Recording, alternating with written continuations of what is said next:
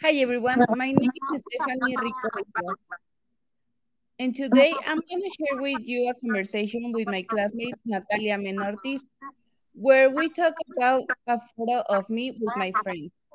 Let's start.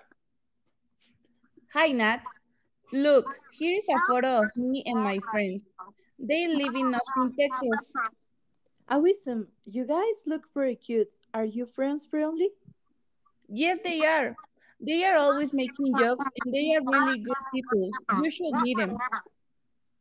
Um, who is the boy with glasses? The boy with glasses. He's Santi. He's next, next to Sally, his girlfriend. They are a couple. Oh, really? Sally is the girl on your left. Yes, she is. She's between me and Santi. Actually, Sally is pregnant right now. Cool. And who is the boy on the left? He's Javier.